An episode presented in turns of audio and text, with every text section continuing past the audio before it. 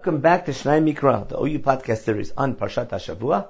This is Menachem Leibtag, and in today's year we continue our study of Parshat Re'eh with Sheini, the second Aliyah, beginning in Parak Bet in chapter 12, Pasuk at Aleph, verse 11. Again, we are in the middle of a set of laws that Moshe Rabbeinu is reviewing one last time before Am Yisrael enters the land and before his own death.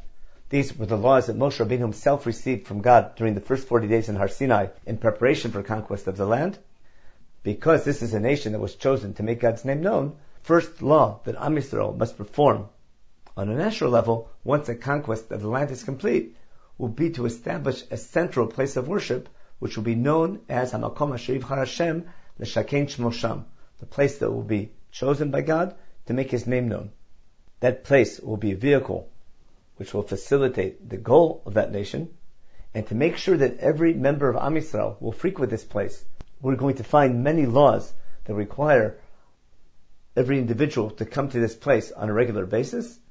We'll see later on the Shalosh Regalim, the three pilgrimage holidays, but also when we have to bring our firstborn, when we bring our Bikurim and Maser Sheni.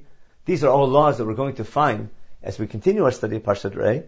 Today's Aliyah is going to focus on the prohibition to bringing these sacrifices in any other place and that will ensure that people will come to this one central place chosen to make God's name known.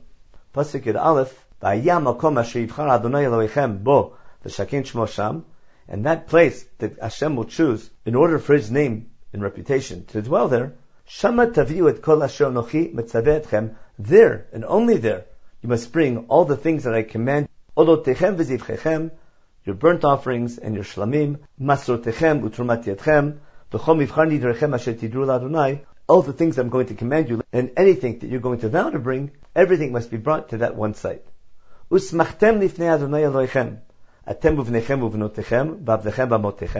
At that place, there you must rejoice in front of Hashem your God.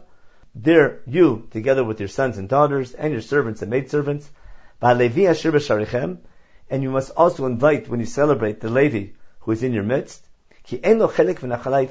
He doesn't have a portion in the land.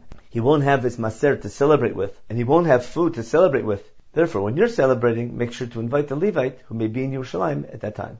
Now we're going to get to the main warning to make sure we go only here and nowhere else. Pasuk Gimel, verse 13. Hishamer lacha, be very careful, pentale olotecha b'chol makom asher tireh, lest you bring your burnt offerings in any place that you see. Ki im b'makom asher yivchar Adonai b'chad shvatecha, Instead, only in the place that God is going to choose from among one of your tribes, Sham There, and only there, you may bring your Olah Korban, your burnt offering. The Taseh Ko Asher Nochim and there and only there bring all the things I'm going to command you later in the speech. Rak Avat Nafshecha Tizbach Basar. However, as we're going to see later on, should a person want to eat meat and not bring a korban, then it's okay to eat what we call basar chulin anywhere outside of Yerushalayim as well. Therefore, whenever you want to eat meat, you can slaughter the animal and eat the meat, kibrikat Adonai Elohecha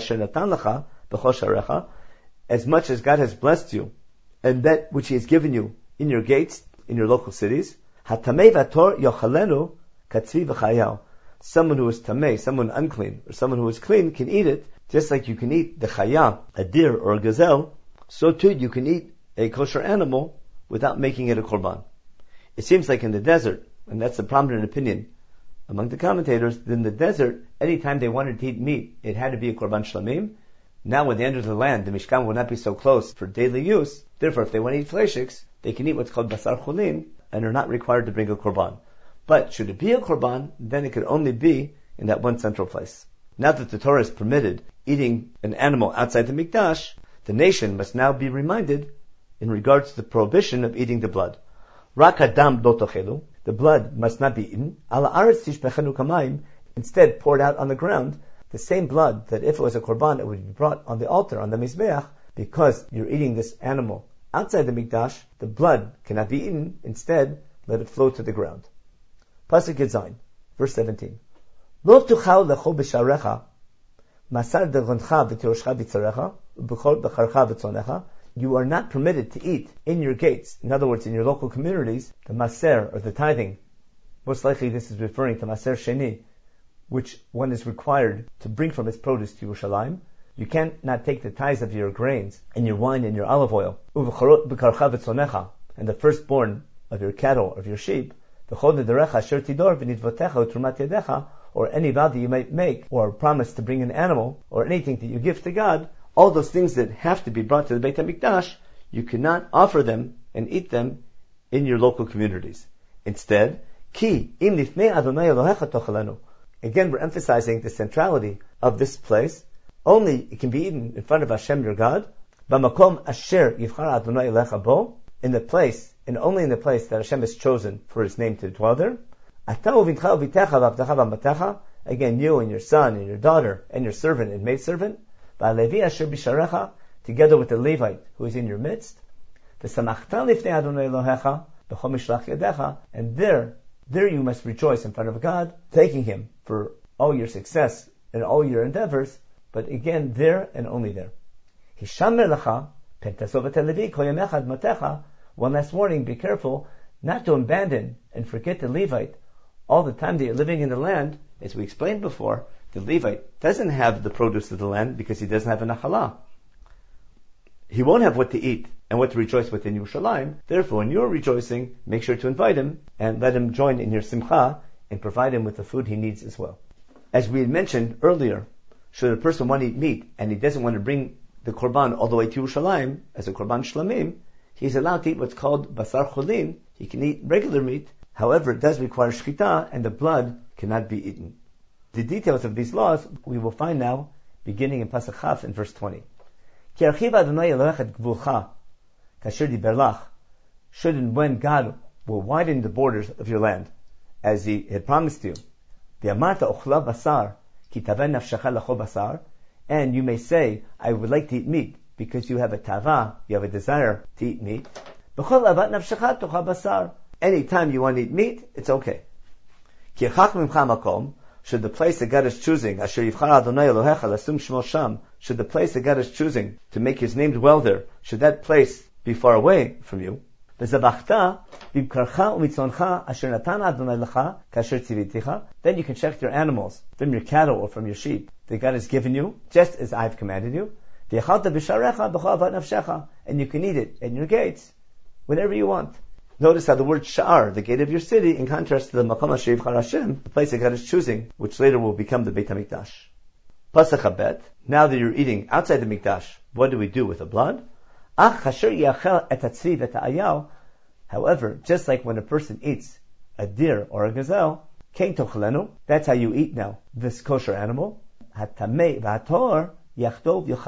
Someone who is tamei or tahor, they can eat it together because this is not kodashim, this is not a korban. We no longer have the restriction that the meat of the animal can only be eaten by one who is spiritually clean. Now, someone even unclean, someone tamei, can also eat it. But be strong to make sure not to eat the blood. Ki adam hu nafesh. The blood contains the soul of the animal. Lo nefesh im basar. It's not proper to eat the soul of the animal in the blood together with the meat. Lo tochalanu. Do not eat that blood. Ala aretz tishbechanu kamayim. Instead, let the blood flow and pour it out onto the ground like water. Lo tochalanu. Another reminder. Do not eat the blood. In order that God will be able to bless you and bring good for you, for you and your children who are going to follow you, when you do that what is right in the eyes of God. Let's take a minute to discuss this phrase, Hayashar b'nei Hashem, doing what is straight or right in the eyes of God. One way to understand this phrase is Hayashar b'nei Hashem is exactly His commandments. In other words, what is Yashar b'nei Hashem? Bringing korbanot only in the Beit HaMikdash and not outside the Beit HaMikdash. And when you eat kosher meat outside the Mikdash, not to make it a korban, eat it like regular meat, but not to eat the blood. So those are commandments, and keeping those commandments is Yashar b'nei Hashem. Or is Yashar b'nei Hashem something in addition to the commandments? To the commandments that Moshe is telling the people on behalf of God. But in addition to the commandments, there's also the need to do that what is right in the eyes of God, that's something in addition to the commandments. That we saw in the very beginning of the speech in Parshat Et Hanan, in Peragva Pasuk Chet, in chapter 6, verse 18. There, right in the introduction to the mitzvah section, Moshe had reminded the people, et mitzvot vedotav chukav asher tzivach, in chapter 6, verse 17, Moshe reminded the people to keep God's commandments and his warnings and all the laws that he's going to command. And in addition to that, Vasita hayashar vato b'nei Hashem. Also do what is straight and right in the eyes of God. Lamani tavlach, in order that God will be able to give you good, and you'll become worthy of inheriting the land that God has sworn to your forefathers. There's a very important Ramban on this pasuk, again in Dvarim, chapter 6, verse 18, where he explains what is the simple meaning of Hayashar b'nei Hashem. Ramban claims that it is impossible for the Torah to tell a person what to do every minute of the day. Instead, Chumash gives us guidelines, or sort of dots on the graph. He brings examples from Parshat Kedoshim to you. God gives us in Chumash many examples of what He expects from us. And we're supposed to connect between the dots and based on those principles understand what we do in any given situation that Chumash does not talk about. That he defines is Hayashar B'nai Hashem. The mitzvot themselves are the mitzvot that God commanded. Hayashar B'nai Hashem is a person understanding, based on those mitzvot that God gave us, how to connect between the dots and do what we would think and understand is what God would want us to do. So in light of that explanation, in our pasuk, it's as follows. God is saying, make sure when you eat meat, not to eat the blood, and that will enable God to be good to you should you keep His ways and do what is right in the eyes of God. In other words, if you eat blood, God will have to punish you. If you don't eat blood, but also don't act properly, God won't not be able to reward you. But in order to let God reward you for doing that what is right in the eyes of God, make sure not to eat blood, because that would cause God to punish you. Let's continue now. Back in Perikut Bet, in Pasuk Havav, in verse 26. Rak kodoshecha, asher yulacha undarecha, only that which you sanctify to God, your kodoshim, or that which you vow to God, tisel vata elamakom asher Adonai, those you should lift up and bring to the place that God has chosen. Pasuk Havsayin, vasita olotecha vasar vadam, you should bring your burnt offerings, offering the meat on the Mizbeach and the blood, Al Mizbach Adonai Elohecha, on the altar of Hashem your God. V'dam zvachecha yishafech al Mizbach Adonai Elohecha ba'basar tochel. The blood of the animal must be poured on God's altar, in contrast to the blood which is poured on the ground. If it's a basar chulin, now if it's a korban, if it's kodashim, the blood has to go on the Mizbeach.